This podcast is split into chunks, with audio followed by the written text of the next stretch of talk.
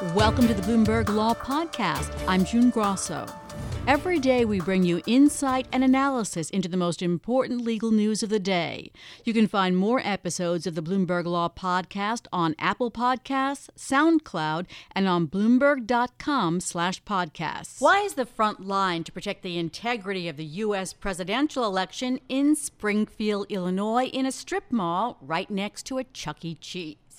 Joining us with the answer is Kartikay Mehrotra, Bloomberg News legal reporter. So, Kartikay, what's located in that Illinois strip mall? The Illinois State Board of Elections. This is the uh, agency that helps counties run their elections in Illinois, and this is also the agency that was hacked in June 2016, ahead of the 2016 presidential election, by uh, Russian operatives uh, seeking ways to uh, infiltrate U.S. Um, election systems. They had accessed the state's voter registration database and downloaded se- at least 72,000 uh, files of uh, Illinois voters. They were unable to alter them, but the question going forward is did they learn something while they were in there? To influence 2020. So, what is Illinois trying to do to secure the elections in the future?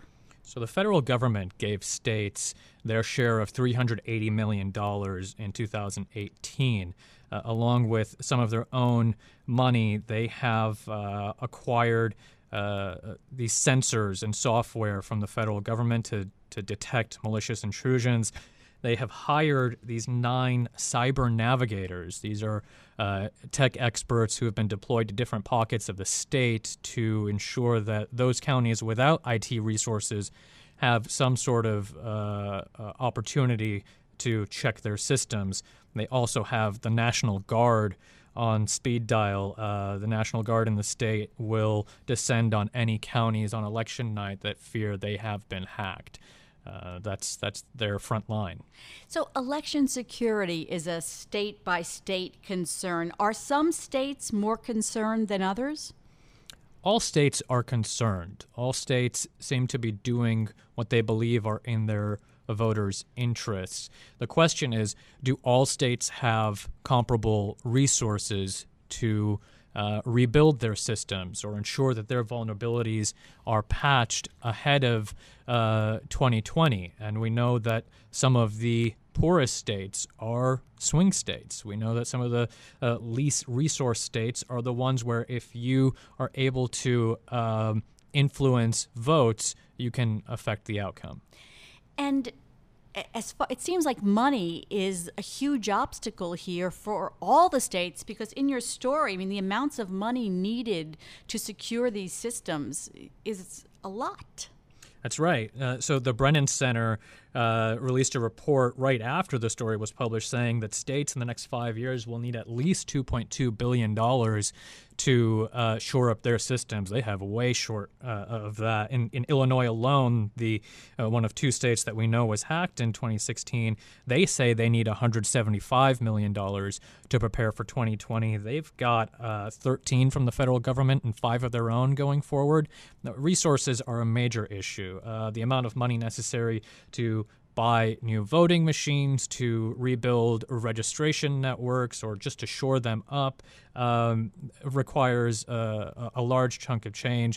And then to hire qualified uh, tech experts. I mean, states are effectively competing with Silicon Valley to to get the top minds to come protect this central uh, tenet of American democracy with both hands tied behind their back because they simply don't have the resources to compete with Facebook and Twitter. And, and Mitch McConnell, Senate Majority Leader, would not put up for a vote uh, any bills for more money for the states or for election security. Kartikay, what's the greatest concern of election security experts about 2020? Is it software? Is it old machines? Is, the, is there one huge concern?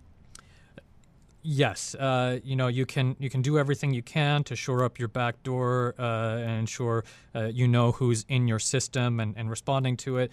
The biggest issue for election security right now is actually disinformation. It's the ability to not just change votes, but to change minds on social media. And, and solutions to that are uh, still being debated. And, and I think they're working with social media companies to try to find a remedy. But uh, the hardware issue is one that if there was enough money, you could try to start solving. Uh, the question of disinformation is another one that uh, that folks are, are, very much concerned about. And as far as Illinois, I understand from your story that they were at odds with DHS over how successful Russian hackers actually were so, in about a minute and a half, explain the problems there. Sure. So, what Illinois says happened is that in the middle of June of 2016, Russian hackers accessed their voter registration database because of a vulnerability in that system. They found a back door that was unlocked, they got in, and they started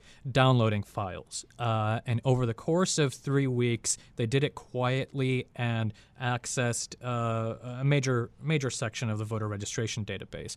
Once they had accomplished what they sought to accomplish, says the state, they inundated the system. They basically waved their hand up and said, We're here, we've been here, we want you to know we're here, and now we're shutting down the voter registration database. And, and Illinois then took action to patch up the vulnerability and, uh, and said that, look, Russia didn't have permission to actually change anything. They didn't acquire the rights to write over the files, they could only read them. The Senate intelligence report uh, a couple of weeks ago said that uh, they could have done a lot more. They didn't, and we don't know why. And that remains sort of the um, discrepancy between the federal government and the state. And to the extent that right, Illinois knows exactly what happened is a question. There's so much more to talk about here. Thanks so much. That's Kartikay Mehrotra, Bloomberg News legal reporter. Thanks for listening to the Bloomberg Law Podcast. You can subscribe and listen to the show on Apple Podcasts, SoundCloud, and on Bloomberg.com slash podcast. I'm June Grasso. This is Bloomberg.